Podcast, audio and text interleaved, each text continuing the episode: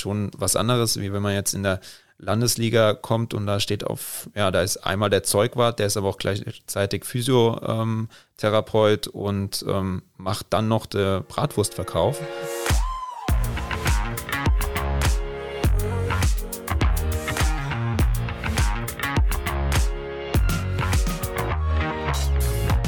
Herzlich willkommen zurück bei 9,15 Meter. Mein heutiger Gast ist Tom Bauer. Er ist 24 Jahre alt und Drittligaschiedsrichter. Und hi Tom, herzlich willkommen. Hi, grüß dich. Ich freue mich auf die gemeinsame Folge. das ist schön. Und ich würde auch sagen, wir starten direkt. Wieso und vor allem, wie bist du Schiedsrichter geworden? Ja, das ist eigentlich eine ganz lustige Geschichte. Wenn du den Tisch stehen lässt, wäre auch okay. Gut, sollen wir nochmal starten? ich kann es doch einfach weitermachen.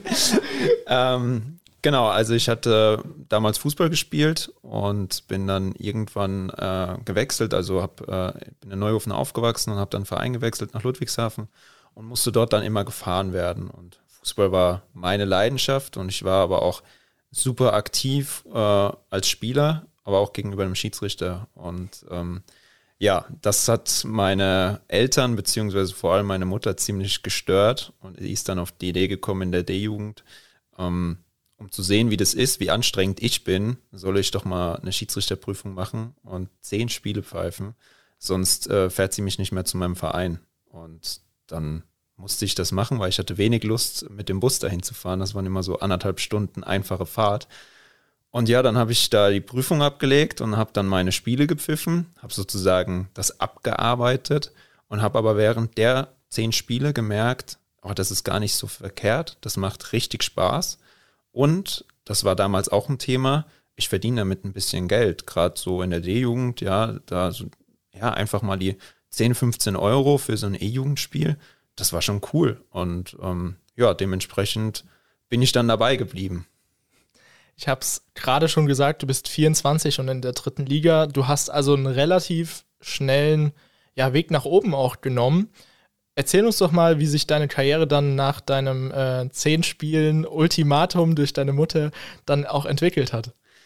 Ja, ich habe dann erstmal noch weiter normal Fußball gespielt und das war auch immer noch so, ja, eigentlich das, die, ja, das Hauptding und Pfeifen war nebenbei, so wenn ich mal Zeit habe.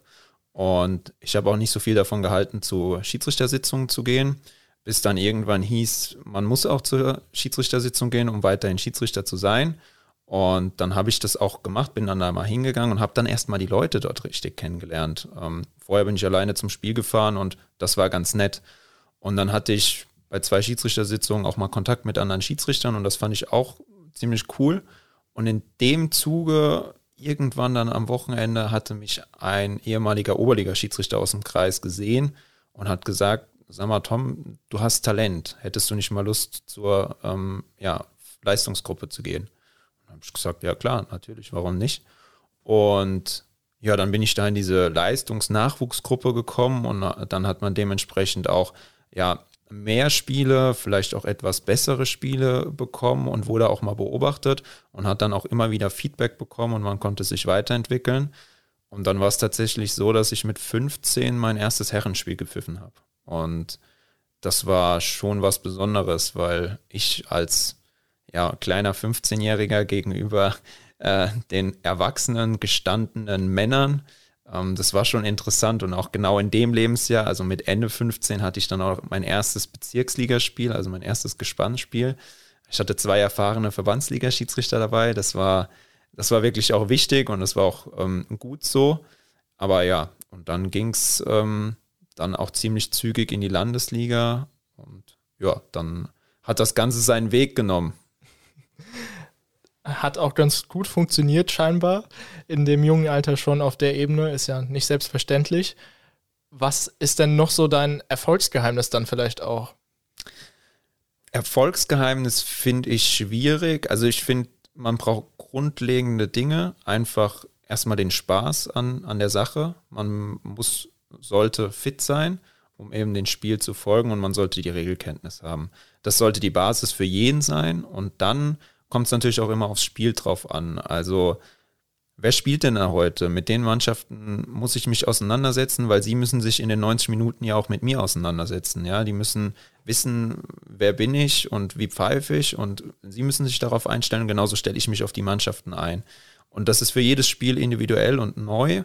Und das finde ich, kann man auch ähm, schon bei den ersten Spielen, wenn man eben das zweite oder das dritte Mal zum gleichen Verein kommt, dann kennt man die Leute und dann kann man sich darauf einstellen. Also ich finde, ähm, man sollte ja immer wieder neu auf die Spiele zugehen, sich davon frei machen und für jedes Spiel offen sein, sich ja der Aufgabe einfach annehmen. Du hast vor deinem Aufstieg in die dritte Liga jetzt auch nicht wahnsinnig viele Regionalligaspiele gehabt. Ich glaube sechs, fünf, sechs, ja, kommt sechs das hin? Ähm, hast du denn mit dem Aufstieg gerechnet oder hat es dich komplett überrascht? Das war eine große Überraschung, ähm, weil aber zu, also zu dem Zeitpunkt war wenig Fußball präsent, in, äh, weil da war gerade die Saison abgebrochen, Corona. Äh, es war der erste Lockdown und äh, keiner wusste, wie es weitergeht äh, und wann es weitergeht. Und dann kamen die Qualifizierungssitzungen und wir hatten, glaube ich, im April unser letztes Spiel oder sogar im März. Und dann im Juni, Ende Ende Juni kam dann der Anruf, Tom, du bist in die dritte Liga aufgestiegen. Und das war also unglaublich, weil ich nicht damit gerechnet hatte. Ich war sehr zufrieden mit meinen sechs Spielen, die ich gepfiffen habe und ich habe super in die Regionalliga reingefunden und das war auch das Gefühl, das ich hatte, dass das direkt dann zum Drittliga-Aufstieg reicht, ähm, war einfach, ja, das war schon überwältigend und war eine sehr positive Nachricht in einer sehr ja, negativen Zeit, weil ja alles so durch Corona sehr, sehr getrübt war. Du hast damit dann innerhalb von kürzester Zeit quasi den Weg in den Profifußball auch gefunden. Wie fühlt es sich denn für dich dann auch an, ähm, ja, mit den Leuten, die eigentlich dein Vorbild sind, gemeinsam in der Kabine zu sitzen auf einmal? Das ist äh, eine sehr gute Frage und da habe ich in meiner ersten Saison super viele Erfahrungen gesammelt und wirklich nur positive Erfahrungen.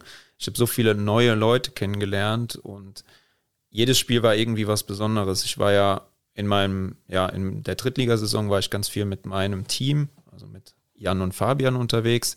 Aber ich durfte ja auch dritte Liga winken und hatte da das große Vergnügen, andere Leute kennenzulernen, sowie als vierter Offizieller in der zweiten Liga. Und ich hatte auch ganz, ganz viele verschiedene Schiedsrichter und ähm, ja, Kollegen, Kolleginnen neu kennengelernt.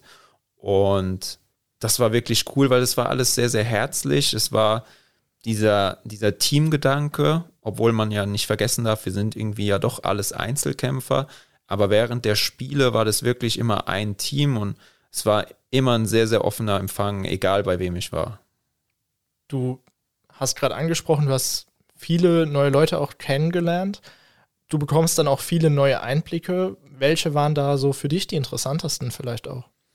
Also generell so ein bisschen der Profifußball, das ist schon noch mal was Neues. Also alleine wie die Mannschaften ausgestattet sind, da kann man anfangen bei den, natürlich der Ausstattung von der von der Bank und sowas, wie viel Personal da drauf sitzt. Das ist schon was anderes, wie wenn man jetzt in der Landesliga kommt und da steht auf, ja, da ist einmal der Zeugwart, der ist aber auch gleichzeitig Physiotherapeut und ähm, macht dann noch den Bratwurstverkauf.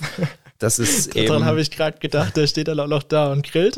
ja, das ist eben dort dann ein bisschen anders. Die Mannschaften haben halt einfach, ja, da gibt es feste Aufgaben und für jede Aufgabe gibt es auch eine Person. Ähm, meine Vorbereitung allein an Materialien, was ich habe für die Spiele, die ist einfach anders geworden, weil man jetzt sehr, sehr viel an die Hand bekommt und auch die Erwartungshaltung der Mannschaften, die, die, die verlangen schon, dass du fit bist, ja, du willst, die wollen auch, dass du dich mit ihnen auseinandergesetzt hast, ja, ähm, und das war was, was mir vorher teilweise schon aufgefallen ist, aber nicht in dieser Präsenz, wie es mir jetzt in dem Jahr aufgefallen ist. Also spürst du da auch schon so ein bisschen Druck, quasi, ich muss jetzt hier performen. Wie gehst du damit um? Druck nicht. Also es ist immer eine positive Anspannung, wenn ich jetzt mal nur aufs Spiel gehe. Also ich bin vor jedem Spiel angespannt, aber da ist es egal, ob es äh, in der zweiten Liga als vierter Offizieller war, ob es in der dritten Liga als Schiedsrichter oder als Assistent war oder ob es in der Regionalliga, Oberliga oder irgendwas war. Ich finde, vor jedem Spiel habe ich eine gewisse Anspannung und die finde ich auch sehr, sehr wichtig, weil sonst würde ich, glaube ich, sehr lapsig und ähm, ja, nicht voll motiviert in dieses Spiel gehen und das ist das Schlimmste, was man machen kann. Ähm, Druck verspüre ich keine gewisse Erwartungshaltung, die ich aber auch gerechtfertigt finde. Und ähm, die motiviert natürlich auch. Ja, also ich habe ja vorhin angesprochen, es wird schon erwartet, dass man fit ist und mitlaufen kann. Und das motiviert mich nämlich eben auch mal beim Training, wenn das Wetter, wie heute zum Beispiel, etwas regnerisch ist, trotzdem etwas zu machen und ähm, eben sich da dann fit zu halten. Und ich finde diese Erwartungshaltung absolut gerechtfertigt. Was hast du denn auch für dich persönlich und deine Art vielleicht auch Spiele zu leiten, ähm, auch aus den neuen Erfahrungen dann mitgenommen? Ich ähm, habe auf jeden Fall mitgenommen, dass ja, dass man nicht mehr reininterpretieren sollte in verschiedene Szenen, als, äh, als es als wirklich da ist. Also man sollte jetzt nur noch ahnden, was man wirklich sieht und es kann alles aufgelöst werden und das ist auch richtig so. Ähm, Früher habe ich, glaube ich, schon mal aus Verdacht oder aus der Reaktion mal was gepfiffen und das war auch in Ordnung so. Das geht jetzt nicht mehr so leicht, weil die Kamera ist eben drauf und deshalb, deshalb muss man sich darauf verlassen, was man sieht. Und da ist jetzt wieder das wichtig, um mich darauf verlassen zu können, muss ich gut stehen, muss einen guten Einblick haben, muss aber auch ein gutes Gefühl fürs Spiel haben. Und dann kann ich so entscheiden, wie ich es gesehen habe und ähm, so entscheiden, wie ich es gemeint gesehen zu haben, das ist nicht mehr drin. Und das ist was Entscheidendes, was sich geändert hat. Ich will damit jetzt nicht sagen, dass ich vorher nur aus dem Bauchgefühl, äh, aus dem Mittelkreis gepfiffen habe. Kam mir manchmal so vor. ähm, ja, aber also das hat sich schon, schon sehr geändert, weil du weißt, du denkst nicht in jeder Szene daran, oh Gott, die Kamera ist drauf, aber du weißt es einfach im Unterbewusstsein ist es, es wird alles gezeigt, es ist alles auflösbar und wie doof ist es denn, wenn ich jetzt auf einmal ein Handspiel pfeife, wo es gar keine Hand gibt? Ja, also ich kann es nachvollziehen. Ich hatte auch schon mal die eine oder andere Szene, wo du es nicht richtig gesehen hast, aber einfach vom Bauchgefühl her weißt, das muss ein Strafstoß sein.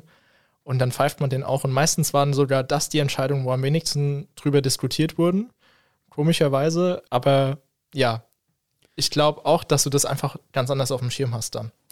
Ja, ich, ich glaube auch, dass dieses Gefühl, das ist ein wirklich wichtiges, weil das ist auch so ein bisschen dieses Fußballverständnis. Wenn du jetzt weißt, okay, oh Gott, jetzt könnte was passieren, aber das sollte eben dich nicht dazu veranlassen, jetzt zu pfeifen, sondern es sollte eigentlich äh, uns dann dazu veranlassen, nochmal genauer hinzugucken, noch den Meter mehr zu machen, um es dann wirklich zu sehen. Also ich finde dieses Gefühl super wichtig und wenn das ein Schiedsrichter hat, macht es ihn besser. Man muss nur lernen, damit umzugehen. Und das war für mich auch ein unglaublich schwieriger Prozess, ähm, dann sich nicht auf dieses Gefühl zu verlassen, sondern dieses Gefühl als kleines Hilfsmittel zu nehmen, um sich noch besser beispielsweise zu positionieren und dann eben äh, die richtige Entscheidung nicht nur zu erahnen, sondern auch zu sehen und dann richtig zu treffen. Wie hat sich auch ja durch den Aufstieg und diese neuen Erfahrungen und auch nehme ich mal an, doch höheres Tempo auch nochmal als in der Regionalliga. Wie hat sich dein Alltag und auch dein Training dadurch verändert? Ich trainiere häufig. Also ich trainiere eigentlich sechsmal die Woche plus einmal Spiel. Also irgendwie hast du ja jeden Tag was. Ähm, dieses Training ist aber nicht jeden Tag auf ähm, 100 Prozent, dass ich äh, an mein Limit gehe, sondern es hat jetzt auch ganz, ganz viel mit Regeneration zu tun. Ähm, ich habe Yoga für mich entdeckt, weil ich wirklich äh, nicht wirklich mobil war. Das war eine Katastrophe. Ich bin daran zu arbeiten und dementsprechend ist jeden Tag steht was, steht was im Plan. Auch da ähm, bekomme ich Unterstützung vom Johannes Egelseer, der pflegt da ähm, in unsere App was ein, was mir halt auch super hilft, was natürlich auch eine Motivation ist. Und ja, es ist jeden Tag was, es ist abwechslungsreich. Du musst halt diese Zeit auch finden. Und ähm, das ist nicht immer leicht und da musst du halt gucken, wo könnte ich jetzt noch was eine Trainingseinheit reinschieben. Ähm, aber es ist auch immer ein Highlight des Tages. Also für mich, mir macht Training super viel Spaß, weil das gehört eben zur Schiedsrichterei und das habe ich auch schon eingangs gesagt. Spaß ist ein ganz, ganz wichtiger Punkt und das macht mir auch das Training. Ich glaube, wenn mir das Training keinen Spaß machen würde, würde das alles auch in diesem Ausmaß nicht funktionieren, weil dann hätte ich keine Motivation und ich würde falsch an die Sache rangehen. Glaube ich. Ich musste nur gerade ein bisschen schmunzeln. Ich konnte mir das mit dem Yoga nicht so ganz vorstellen. ich bin auch noch ein Anfänger. Ah, okay. Also ich mache nur die Anfängerkurse. so die liegende Sonne auf dem Rücken und Augen zu. Genau, richtig, ja. Und ähm, der, der aufrechte Hund oder wie er heißt, der funktioniert noch nicht so ganz. Aber ich bin dran.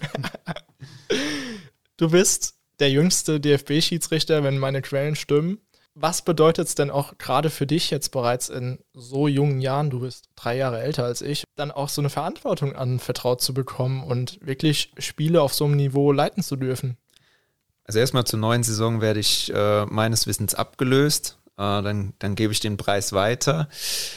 Trotzdem ist es natürlich ein unbeschreibliches Gefühl, ähm, als jüngster Schiedsrichter nominiert zu sein. Aber also dieses, der jüngste Schiedsrichter, das war für mich nie irgendwie präsent, sondern ich habe jetzt die Verantwortung bekommen, solche Spiele zu leiten und das war schon was Besonderes. Auch mein Umfeld hat darauf reagiert.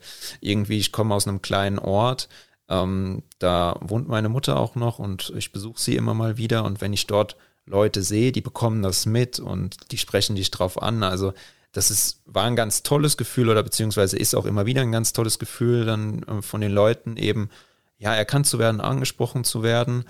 Ähm, und das ist eine Verantwortung, die tut gut. Die macht, äh, ja, die macht, die macht was aus mir. Und ich habe gemacht, gemerkt, das ist was Positives. Also ich habe die angenommen und mir hat das riesen Spaß gemacht. Ähm, wir haben ja vorhin über das Thema Druck gesprochen es herrscht schon Druck, keine Frage. Und ich glaube auch, dass man, wenn man falsch damit umgeht, an dem Druck auch kaputt gehen kann, weil man sich eben zu viel Druck macht und weil man eben nur noch in Fußball denkt, nur noch in, wie ist die Szene, wie ist dieses Foul, habe ich das richtig gemacht und alles.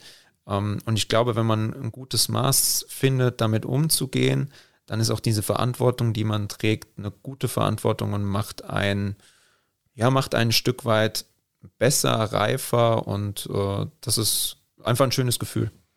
Ihr habt, soweit ich das weiß, auch die Möglichkeit, dann quasi ja mit Psychologen darüber zu sprechen oder da auch gewisse Taktiken zu entwerfen. Konntest du das auch für dich schon irgendwie mal in Gebrauch nehmen oder da was mitnehmen draus? Also wir haben auf jeden Fall das Angebot und wenn ähm, man das braucht, dann bekommt man da auch eine Hilfe an die Seite gestellt. Ich muss sagen, ich hatte das jetzt äh, in der Saison nicht. Ich hatte ähm, ja ke keine großen Aufreger. Ich bin auch ähm, medial nicht groß aufgefallen. Ich glaube, dass das auch nochmal etwas mit einem macht, wenn man da eben durch die Presse dann doch teilweise ja gejagt wird. Das ähm, passiert ja, aber das passiert ja nicht nur im Profibereich, äh, es passiert ja auch im Amateurbereich wenn dann eben von der, ja, von der Zeitung aus dem Nachbarort ein Reporter da ist und nicht zufrieden mit der Leistung des Schiedsrichters war, dann kommt da ja auch ein Artikel, wo man wirklich, also ja, zur Sau gemacht wird. Und ich glaube, deswegen kann das auch jeder ein bisschen nachvollziehen. Wie gesagt, ich hatte jetzt in der Saison nicht ähm, die Problematik, dass mir das passiert ist. Deshalb musste ich das auch nicht in Anspruch nehmen. Ich würde mich aber auch nicht davon freimachen, dass ich es nie in Anspruch nehmen muss, weil man weiß ja nie, was kommt und es wird immer mal ein Fehler dabei sein. Ich glaube, da muss man sich frei machen, zu sagen, ich bin fehlerlos. Das wird nicht passieren.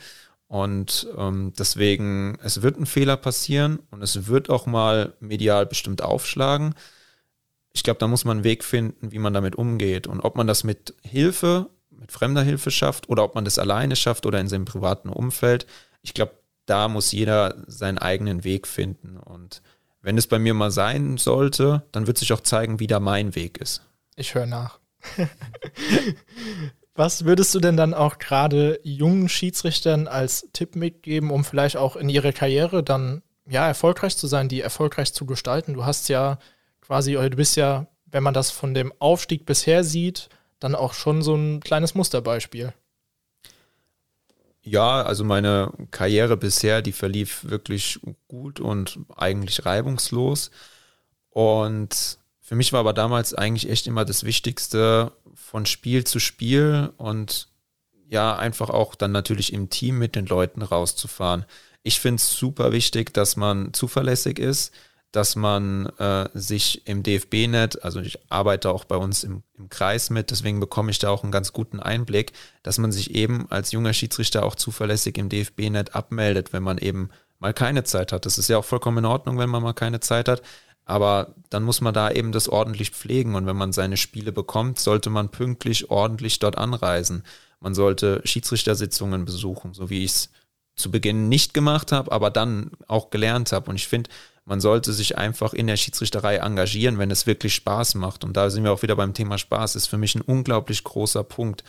Und man sollte nicht direkt, das bekomme ich auch teilweise mit, nicht immer nur eine gewisse Erwartungshaltung mitbringen, wie ich muss jetzt im nächsten Jahr aufsteigen und dann muss ich so aufsteigen und dann muss ich in die Liga aufsteigen, sondern ich finde, man sollte jedes Spiel ernst nehmen, in jedem Spiel Spaß haben, auch wenn es mal ein Spiel ist, das nicht die Leistungsklasse ist und das nicht beobachtet wird. Aber auch die Spieler haben es verdient, ordentlich zu pfeifen. Und ich glaube, dann mit dem nötigen Glück, das man einfach braucht, wie in jedem Bereich, dann ist der Weg relativ weit offen. Aber das bekomme ich gerade mit, dass die Erwartungshaltung so extrem ist, ich muss jeden, jedes Jahr aufsteigen. Und da macht man sich ja irgendwie Selbstdruck. Und pfeift gar nicht so befreit. Und da frage ich mich dann oft, wenn ich solche Aussagen höre, ist da noch der Spaß mit dabei oder ist das jetzt nur das Eifern nach der nächsten Liga? Weil das ist, glaube ich, der falsche Ansatz.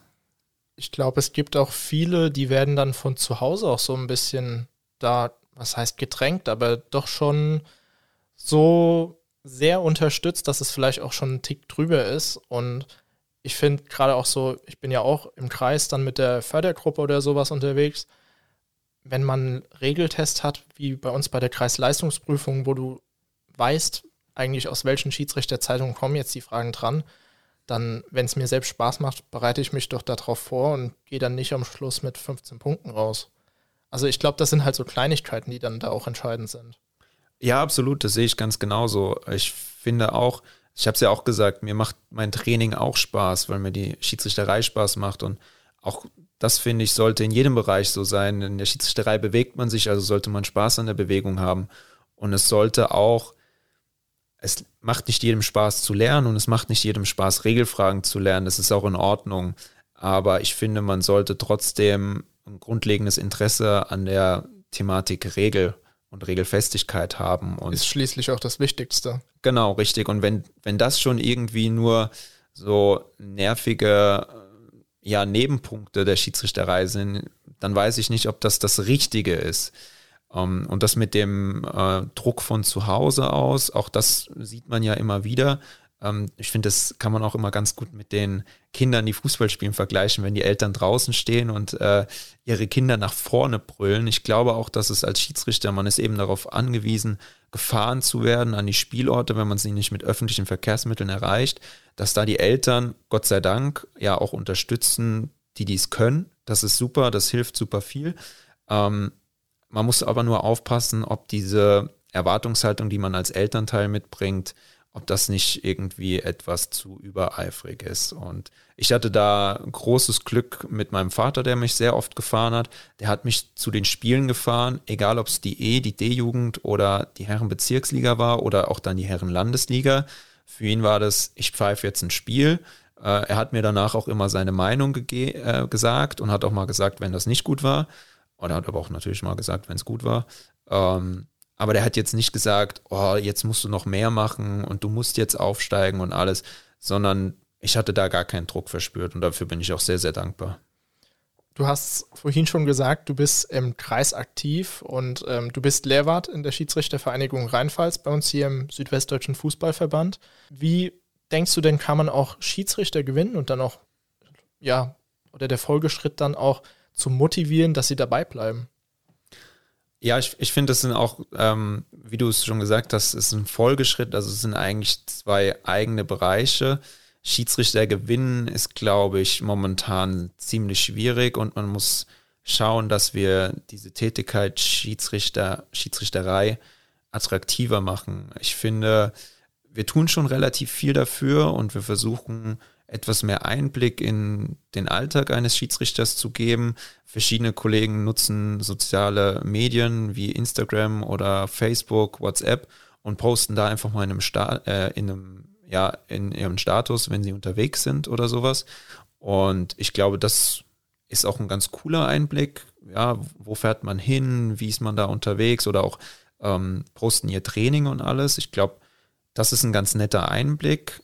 Ich glaube, wir müssen aber auch wieder dazu hingehen, direkt in die Fußballvereine zu gehen und da einfach mal die Schiedsrichterei attraktiv zu machen.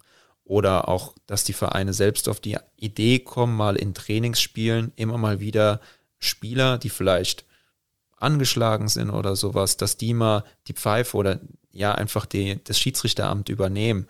Und ich glaube, dass man da die eine oder andere Person auch wirklich dafür gewinnen könnte und sagen könnte, hey, das macht Spaß, ich spiele zwar Fußball, aber wenn ich Samstag mein Spiel habe, könnte ich Sonntag auch noch ein Spiel pfeifen ich glaube, da sind zum einen wir gefordert, uns mehr zu öffnen, mehr auf Vereine oder auch auf Privatpersonen, egal wo, zuzugehen.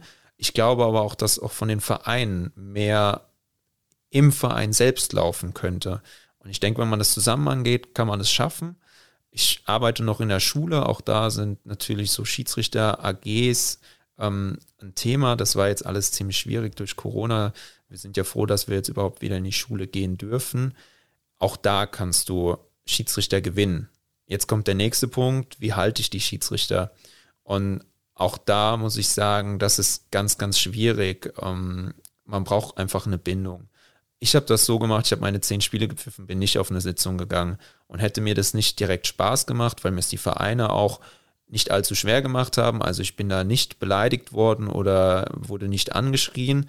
Auch das passiert ja leider immer wieder auf anderen Sportplätzen auch. Und deswegen habe ich gesagt, mir macht das Spaß. Aber was passiert denn jetzt, wenn das erste Spiel nicht so läuft und du hast niemanden, der dich da unterstützt? Ich glaube, was jetzt auch schon umgesetzt wird, was aber, finde ich, ähm, weiterhin umgesetzt werden sollte und vielleicht auch noch verbessert werden sollte, es sollte immer jemand dabei sein bei den ersten Spielen. Es sollte Ansprechpartner geben. Ich finde die, ähm, ja, diese Aktion, dass es jetzt ein Tandem-Schiri gibt, finde ich ganz interessant. Äh, ich glaube, dass man da auch noch mehrere Dinge installieren könnte, einfach um neue SchiedsrichterInnen zu gewinnen und dann eben auch ja, dabei zu behalten, dass sie Spaß haben und dass sie eben nicht nach dem ersten negativen Erlebnis die Flinte ins Korn werfen. Ich glaube, dass wir den richtigen Weg eingeschlagen haben. Ich glaube aber auch, dass es noch ein weiter Weg ist. Und bei den vorhandenen Schiedsrichtern, du hast es angesprochen, ich bin Lehrwart, war das Ganze online jetzt auch schwierig. Ja, man muss oder man sollte online auch was bereitstellen, aber auch nicht jeder ist dafür offen. Und es ist auch, und das verstehe ich auch, sich schwierig zu motivieren, wenn man keinen Ausblick hat oder kein Ziel hat, wann geht es endlich weiter, warum soll ich dafür jetzt was machen? Auch da wieder, ja, weil mich die Materie eigentlich interessiert und weil es mir eigentlich Spaß macht. Aber die Resonanz war schon eher dürftig und da, glaube ich, muss man sich auch weiterentwickeln. Thema Online, ich glaube, da können wir alle was lernen. Und wenn man der Pandemie irgendwas Positives abgewinnen sollte, dann ist es das, dass wir uns mehr mit, ähm, ja, mit Online-Unterricht, mit Online auf die Schiedsrichter zugehen und sowas, dass wir uns da noch weiterentwickeln sollten. Das war jetzt alles ein bisschen, ähm, ja, übers Bein gebrochen und los macht mal, aber ich glaube, das ist ein Medium, womit wir auch junge Leute bekommen. Trotzdem müssen wir ja auch unsere, unser mittleres Alter und unsere älteren KollegInnen halten. Und auch da müssen wir in der Präsenz weiterhin attraktiv bleiben. Und ich glaube, die Schiedsrichterei muss sich wie viele andere oder alle anderen Unternehmen einfach in ganz, ganz vielen Bereichen entwickeln und auch ganz viele Bereiche anbieten. Nur so, glaube ich, können wir das schaffen, langfristig eine gute Zahl zu behalten, weil wir wissen alle, es geht zurück und das sollten wir irgendwie bremsen. Und ich glaube, wenn wir die verschiedenen Wege, die wir jetzt einschlagen mussten, aber auch wirklich weitergehen und da weiter arbeiten und nicht in diesen Alltagstrott von vor Corona zurückfallen, sehe ich eine Chance darin. Da habe ich auch zwei Punkte. Einmal zur Schiedsrichterausbildung. Gerade wenn man sieht, es gibt dieses Schiedsrichterpraktikum, mit dem, wo draußen jemand steht und dir per Headset Tipps gibt oder sowas oder man auch einfach mal reinhören kann, wenn ein Schiri gespannt ein Spiel leitet. Ich glaube, das sind auch so Angebote, die sollten viel mehr noch angeboten werden und genutzt werden auch vor allem, weil gerade bei sowas, wenn du dir das einfach mal, wenn du mal reinhören kannst, wie läuft das auf dem Platz ab, dann weißt du ja vielleicht auch schon, macht mir das jetzt Spaß oder macht es mir keinen Spaß. Also finde ich wichtig, sowas anzubieten. Und meinen zweiten Punkt habe ich gerade vergessen. das ist gut, dann gehe ich mal auf deinen ersten Punkt ein. Ähm, sehe ich ganz genauso. Und ich finde es super, dass ähm, die Schiedsrichterei also im Elitebereich sich jetzt auch öffnet. Also wir nehmen mal, die ist jetzt noch nicht ganz so alt, aber die ähm, Doku über Dennis Eitekin von Sportschau, die war super interessant und auch da bekommst du mal die Kommunikation mit und auch natürlich die Kommunikation mit äh, Köln und alles. Also du wirst mitgenommen zu so einem Spieltag. Was, wie läuft das ab? Es ist doch aber auch genauso interessant, wie läuft das jetzt vielleicht in der Landesliga im Team ab?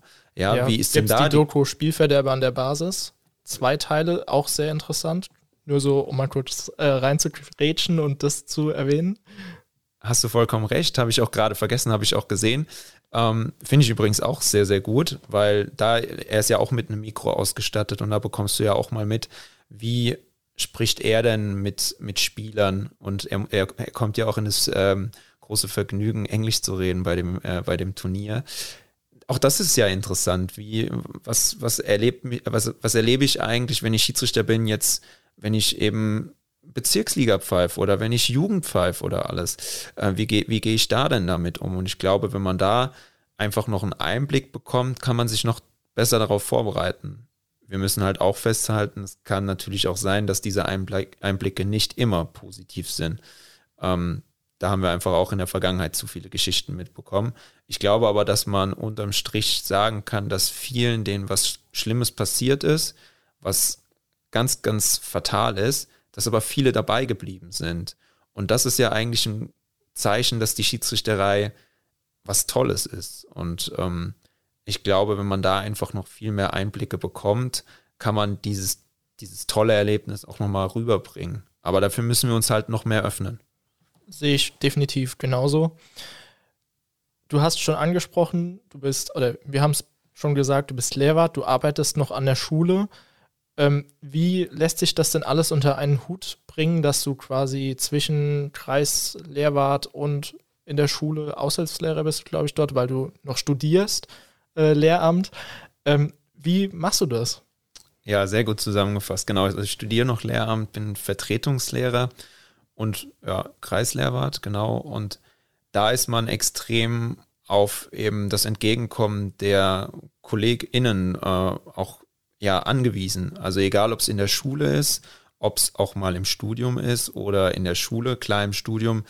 Online war alles etwas flexibler, sodass man nicht immer seine festen Zeiten hatte, sondern man konnte mal die Vorlesung hören wenn man eben Zeit hatte. Aber Thema Schule hat natürlich feste Termine und ähm, Thema Schiedsrichterei ganz genauso.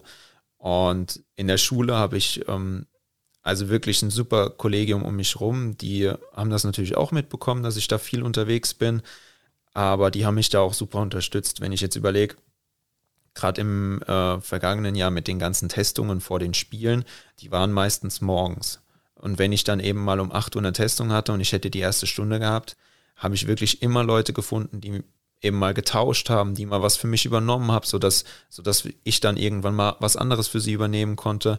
Und das war wirklich eine super Unterstützung, weil sonst wäre das eigentlich zeitlich meistens gar nicht gegangen. Also ich glaube, und da spreche ich für alle Schiedsrichterkollegen, ähm, man braucht das Umfeld, das eben ja dir da, dich da unterstützt in deinem zeitlichen Management und dir mal Aufgaben abnimmt, wenn du sie dann später eben auch mal für sie abnehmen kannst. Also es ist immer ein Geben und ein Nehmen. Zeitlich äh, nehmen wir ganz oft und geben dann eben, wenn es passt. Und auch so war das bei uns in, im Kreisschiedsrichterausschuss. Äh, ich habe eine Lehr Lehrwartstätigkeit, ist schon zeitintensiv und auch da wurde ganz, ganz viel nach mir ausgelegt. Eben eine Leistungsprüfung konnte dann entweder in der Sommerpause an einem Wochenende stattfinden oder eben halt nicht an einem Wochenende, beziehungsweise außer es waren genug andere Leute da, die das abnehmen konnten. Aber da muss ich sagen, die Leute haben mich unterstützt, die haben dafür Verständnis. Auch das ist nicht selbstverständlich. Und deswegen war das alles so machbar. Und da muss ich auch an alle, die das jetzt vielleicht hören, auch einfach mal Danke sagen, weil das ist für mich wirklich nicht selbstverständlich. Aber darauf bist du angewiesen. Und ähm, so ein Umfeld zu haben, sowohl dann eben bei der Arbeit, in der Schiedsrichterei, aber auch privat, die dir das ermöglichen, diesen, ich würde schon sagen, diesen Traum ein Stück weit zu leben, das ist nicht selbstverständlich. Und das ähm, muss man sich auch immer wieder bewusst machen, dass da eine ganz, ganz große Dankbarkeit einfach fällig ist. Glaube ich auch, dass, ja, also du musst es einfach so machen, anders geht's nicht. Und ich glaube, am ehesten kommst du da auch ähm, ja, bei der Schiedsrichterei, bei deinen Freunden dort weiter, weil einfach die wissen, sie hätten es selbst, wenn sie die Möglichkeit hätten, würden sie es gerne genauso machen. Und ich glaube, da hast du dann am ehesten auch das Verständnis dafür. Ja, absolut. Also äh, ich muss auch sagen, ich nehme mal ein Beispiel raus. Ähm, zwei enge Freunde von mir, mit denen ich in der Jugendbundesliga damals rausgefahren bin, äh, Patrick und Frederik, mit denen trainiere ich ganz oft. Und da ist es halt oft so, dass sie sich beim Training eben nach mir richten wollen, aber auch teilweise müssen. Und die Jungs, die haben da ähm, vollstes Verständnis für und finden das eigentlich cool, ähm, das, was ich erlebe, weil ja, also das sind halt auch tolle Geschichten und wir hatten ja auch eine tolle Zeit zusammen im Gespann und jetzt hat es eben einer geschafft und ich glaube, wir sind alle drei so, dass wir uns das gegenseitig gegönnt hätten und dementsprechend machen die das auch gerne und da ist es wirklich so, da merkt man das richtig, auch wenn das vom Training jetzt vielleicht nicht unbedingt in deren ähm, Trainingsplan oder Trainingsvorstellung passt, versuchen sie trotzdem mitzuziehen und unterstützen auch da und da muss ich auch sagen, das ist natürlich auch super cool, weil ähm, zusammen trainieren macht äh, meist mehr Spaß als alleine. Das stimmt definitiv. Wir waren gerade beim Thema Schule. Wie gehen denn auch deine Schüler, die du dann hast, damit um, dass du auf einmal in Deutschlands größten Stadien irgendwo in Dresden stehst und da Spiele pfeifst?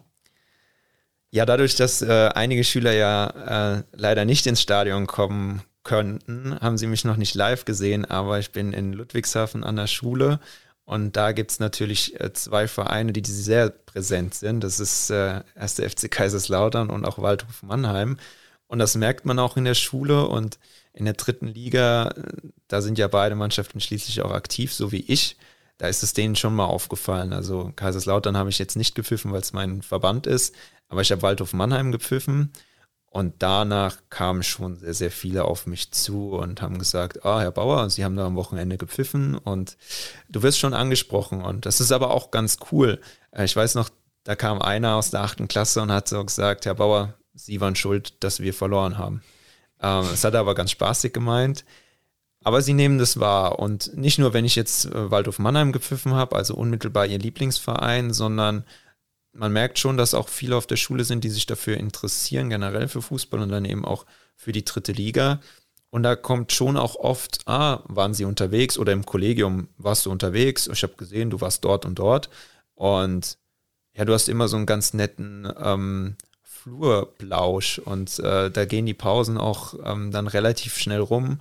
Und eigentlich das, was ich wirklich in der Pause machen wollte, schaffe ich dann gar nicht, weil du über dein Wochenende sprichst, über deine Spiele sprichst. Aber das mache ich super gern. Also ist jetzt nicht so, dass es nervig ist.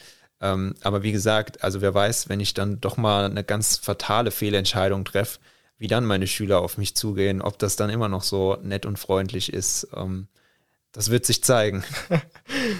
ja, es wäre ja auch kein Lehrerjob, wenn du äh, pünktlich zur Stunde kämst. Also die Hoffnung stirbt ja bei den Schülern dann äh, doch irgendwann immer noch, dass die Stunde ausfällt. Das stimmt, aber ich habe ja vorhin in der Schiedsrichterei von äh, Pünktlichkeit und Zuverlässigkeit gesprochen. Auch das sollten wir natürlich in der Schule ganz genauso umsetzen. Und das versuche ich auch immer, auch wenn äh, ich dann einen Plausch auf dem Flur, auf dem Gang mal ganz abrupt abbrechen muss. ähm, gibt es auch so ein paar Parallelen zwischen deinem Beruf dann und auch ja, deiner Aufgabe als Schiedsrichter? Ja, ich finde total viel. Also irgendwie willst du ja, äh, beim Fußball sind es 22, äh, in der Schule sind es dann 25, 28, 30. Irgendwie willst du ja allen Leuten alle Leute irgendwie führen. Du musst ja auch eine Klasse führen und du musst auch ein Spiel führen. Ähm, und diese Hauptaufgabe, würde ich sagen, ist schon eine ganz große Parallele. Wie du das dann natürlich machst, ist dann doch nochmal unterschiedlich. Aber du hast auf dem Platz verschiedene Charaktere, ähm, auf die du dich einstellen musst ähm, und auf die du dann dementsprechend zugehen musst. Und genauso ist es in der Schule.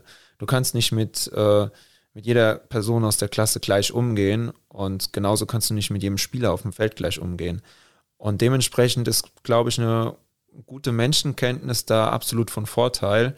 Und was ebenso von Vorteil ist, ist, dass du dein Gegenüber kennst und dass du dich zumindest mal immer mal wieder mit der Person auseinandergesetzt hast. Beim Fußball ist es die Spielvorbereitung und einfach mal zu schauen, gut, wenn ich jetzt Mannschaft A gegen Mannschaft B pfeife, wer spielt denn eigentlich da? Hatte ich schon mal Berührungspunkte mit den Personen? Und in der Schule ist es natürlich dann, hat man mehr Kontakt, weil man sich jede Woche sieht. Aber auch da ist es ja so, dass man sich gerade, ich bin an einer weiterführenden Schule, ähm, sechste, siebte, achte, neunte, zehnte Klasse, Thema Pubertät. Auch da kann es ja sein, dass sich das wöchentlich ändert. Äh, von daher muss man sich immer äh, neu darauf einstellen und neu darauf einlassen. Also Thema Veränderung würde ich auch gleich äh, drauf weiter eingehen. Du hast, oder wir haben schon gesagt, du hast jetzt fast mehr Drittligaspiele als Regionalligaspiele geleitet. Wie groß ist denn der Sprung zwischen den Ligen dann auch für dich gewesen? Für mich ist es ein, ein sehr großer Sprung gewesen. Ich bin in die dritte Liga gekommen, ohne dritte Liga zu winken. Also ich war kein Assistent, das heißt, ich hatte gar keinen Blick, wie ist es denn in diesem Bereich. Deshalb war das ein sehr, sehr großer Sprung und auch gerade dieses Thema, das ist der bezahlte Fußball, das ist Profifußball, das merkt man schon. Wobei man sagen muss, die Regionalliga einige Regionalligisten mehr, die anderen weniger, sind auch schon super professionell ausgestattet und aufgestellt.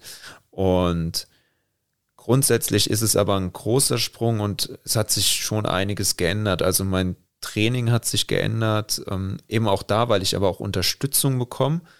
Ähm, meine Spielvorbereitung hat sich geändert. Wir haben jetzt eben Videos, weil es eben bezahlter Fußball ist. Alle Spiele werden aufgezeichnet. Das hast du in der Regionalliga teilweise auch. Auch da kannst du dich vorbereiten, aber nicht bei jedem Spielort. Und in der dritten Liga ist es eben gegeben. Du kannst dich auf jedes Spiel vorbereiten. Du kannst dich auf jede Mannschaft vorbereiten. Und das ist für mich auch super wichtig geworden, weil, das habe ich ja auch schon gesagt, es wird auch erwartet, dass du weißt, wer steht denn da mit dir auf dem Platz und mit wem hast du jetzt die 90 Minuten plus die Zeit davor und danach auch zu tun.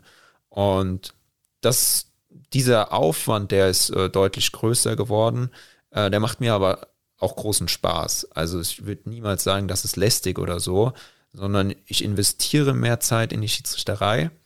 Aber mir macht das wirklich auch einen Riesenspaß und ich mache das auch gerne. Und man nimmt dann auch selbst so ein bisschen so eine Entwicklung wahr, wenn man sich dann auch selbst sieht und alles. Und das kannst du eben viel, viel genauer beobachten, wenn du eben ständig auch Bilder von dir hast. Wobei man sich da auch frei machen muss, das habe ich auch vorhin gesagt, es ist eine Gratwanderung und zwar eine ganz schmale Gratwanderung, das nicht zu extrem zu machen und da nicht zu perfektionistisch zu werden, weil ich glaube, da kann man sich auch verrennen. Um, ähm, aber grundsätzlich mit den Dingen, die ich jetzt an die Hand bekommen habe, ist das Thema Vorbereitung, Training und auch generell leider ja noch keine vollen Stadien. Das wird für mich ähm, erst noch die Zukunft bringen. Aber sind das schon Dinge, wo das Ganze einen großen Sprung genommen hat? Thema Vorbereitung, wenn die Folge online geht, dann ist es noch knapp eine Woche, bis die dritte Liga startet. Wie sieht jetzt ja deine Saisonvorbereitung aus? Es geht ja dann jetzt schon bald los. Ja, wir sind jetzt bald im Trainingslager in Krassau. Darauf freue ich mich auch sehr. Ähm, ich bin mal gespannt, ob ich auch danach noch so freudig darüber spreche, wenn wir da zwei bis drei Trainingseinheiten am Tag gemacht haben. Ich war ja letztes Jahr das, äh, das erste Mal in Krassau und das war für mich schon ein ganz tolles Erlebnis mit äh, ja, ganz vielen neuen Personen, die man kennengelernt hat. Dort zu trainieren und einfach so ein Trainingslager mitzuerleben, das war schon was Besonderes und darauf freue ich mich jetzt auch sehr. Ähm, ja, und nach dem Trainingslager sind es dann tatsächlich noch ähm, ja, knapp drei Wochen und dann geht's los. Also jetzt wird halt, bin ich gerade voll im Training, äh, nach dem Trainingslager ganz genauso. Dann wird vielleicht noch das ein oder andere Testspiel kommen, um eben sich auch mit dem Team darauf vorzubereiten. Und dann fängt der Alltag auch schon wieder an. Und das ist aber auch was, worauf ich mich freue. Und ich habe gemerkt, ich war sehr froh, also froh in einem positiven Sinne, dass die Saison rum war, weil es eine lange Saison war. Es war viel mit, ähm, klar, auch den Testungen, was da an Aufwand auf einen zukommt. Es waren viele Spiele, es wurden viele Spiele dann auch doch mal verlegt wegen äh, irgendwelchen Quarantänen, Mannschaftsquarantänen und sowas. Dementsprechend war ja das einfach eine lange Saison. Da war ich froh, dass sie dann auch rum war, man mal die Füße hochlegen konnte. Aber ich hatte auch super Bock, wieder in die Vorbereitung einzusteigen und freue mich jetzt mega auf, auf die Saison, weil das sind wieder tolle Fahrten, tolle Menschen, äh, tolle Spiele und auch wieder Emotionen, je nachdem. Äh, vielleicht kommen auch wieder Zuschauer rein. Es sieht ja momentan ganz gut aus. Dann bleibt es mal abzuwarten.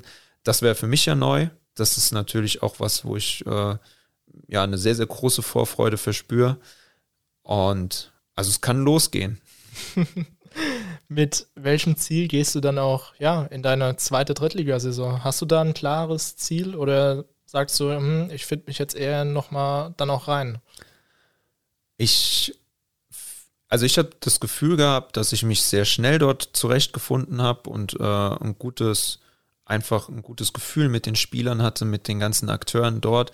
Ähm, ich hatte zwölf Spiele, das war eine Menge und ich finde, in zwölf Spielen kannst du dich super entwickeln ich will meine, ich will genau dort anknüpfen, wo ich aufgehört habe. Ich war ähm, zufrieden mit dem, was ich gemacht habe. Und äh, ich habe super viele Erfahrungen gesammelt, die will ich einfach weiter ausbauen und will ja einfach ähm, eine konstant gute Saison pfeifen. Das ist natürlich das Ziel. Und ein richtiges Ziel, ähm, das habe ich ja gesagt, ich finde, man sollte nicht zu verbissen sein, zu sagen, ich muss jetzt nächstes Jahr aufsteigen oder ich muss jetzt auf jeden Fall das und das schaffen, sondern ich will in jedes Spiel vorbereitet, top vorbereitet gehen und will in jedem Spiel meine beste Leistung, die an dem Tag möglich ist, abrufen. Und wenn ich das schaffe, dann bin ich zufrieden und dann ähm, kann ich damit leben. Und wenn ich das mal nicht schaffe, auch da muss man gucken, woran hat es gelegen. Ähm, ich glaube aber, wenn das alles so läuft, wie ich mir das vorstelle, und dann kann ich dann zufrieden am Ende mit der Saison sein. Und genau das ist der Ansatz, wo ich da jetzt auch dann starten werde. Einfach top vorbereitet sein, fit sein, aber auch den Spaß mitnehmen und sich auf die Spiele freuen. Ein großer Punkt wird für mich natürlich dann auch nochmal die Zuschauer, wenn Emotionen von, von den Zuschauerrängen reinkommen. Ich finde, das hat man bei der EM super gesehen, als ähm, das volle Stadion dann wirklich ähm, die Emotionen auf das auf den Platz gebracht hat, das war auch für die Spieler, und das sind teilweise äh, Profis, die seit unzähligen Jahren äh, auf internationalem Topniveau spielen, die haben sich davon wieder anstecken lassen. Und das ist für mich eine positive Vorfreude, aber ich habe auch einen ganz, ganz großen Respekt davor. Und das wird was, womit man umzugehen lernen muss. Aber darauf freue ich mich ähm, mit einem gewissen Respekt, aber auf gar keinen Fall irgendeiner Angst oder so, sondern ich glaube, das ist nochmal, ja, das i-Tüpfelchen. Super Schlusswort. Ich bin auch zufrieden mit der Folge. Es hat wirklich Spaß gemacht. Danke, dass du so ausführlich berichtet hast. Und auch danke fürs Zuhören an alle Zuhörer da draußen. Es hat, ja, denke ich, auch mal wieder Spaß gemacht, von einem jungen, aufstrebenden Schiedsrichter was zu hören. Also macht's gut. Dankeschön. Bis zum nächsten Mal. Ciao.